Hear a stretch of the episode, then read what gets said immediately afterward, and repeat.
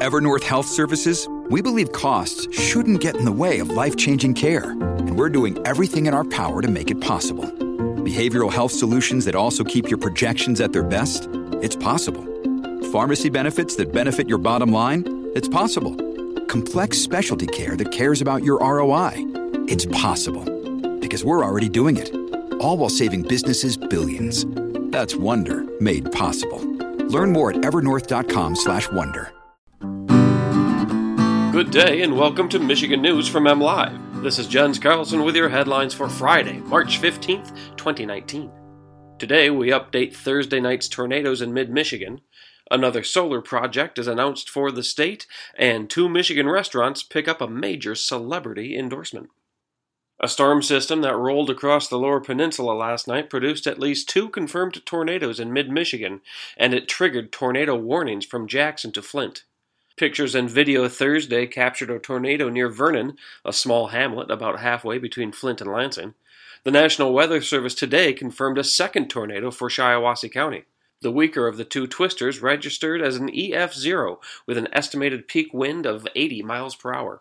As of midday today, the National Weather Service was still conducting its survey of the stronger tornado and also looking into a report of a possible third tornado near Flushing.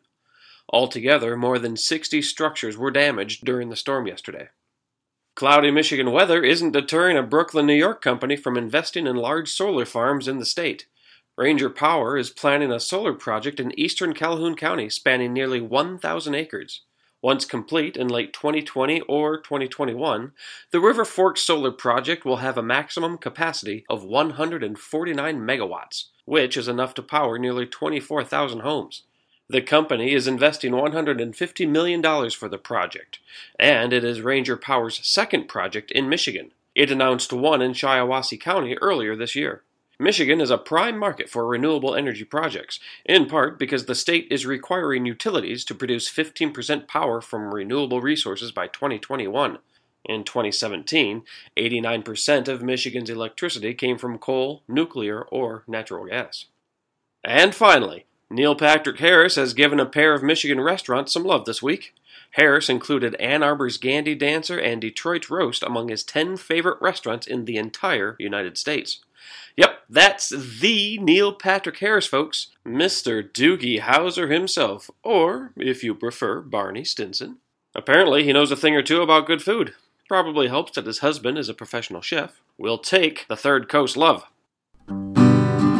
For more on these stories and other headlines from across the state, head on over to mlive.com. A special hat tip today goes out to all the Friday night fish fry workers out there. Good job and thanks for all the fish.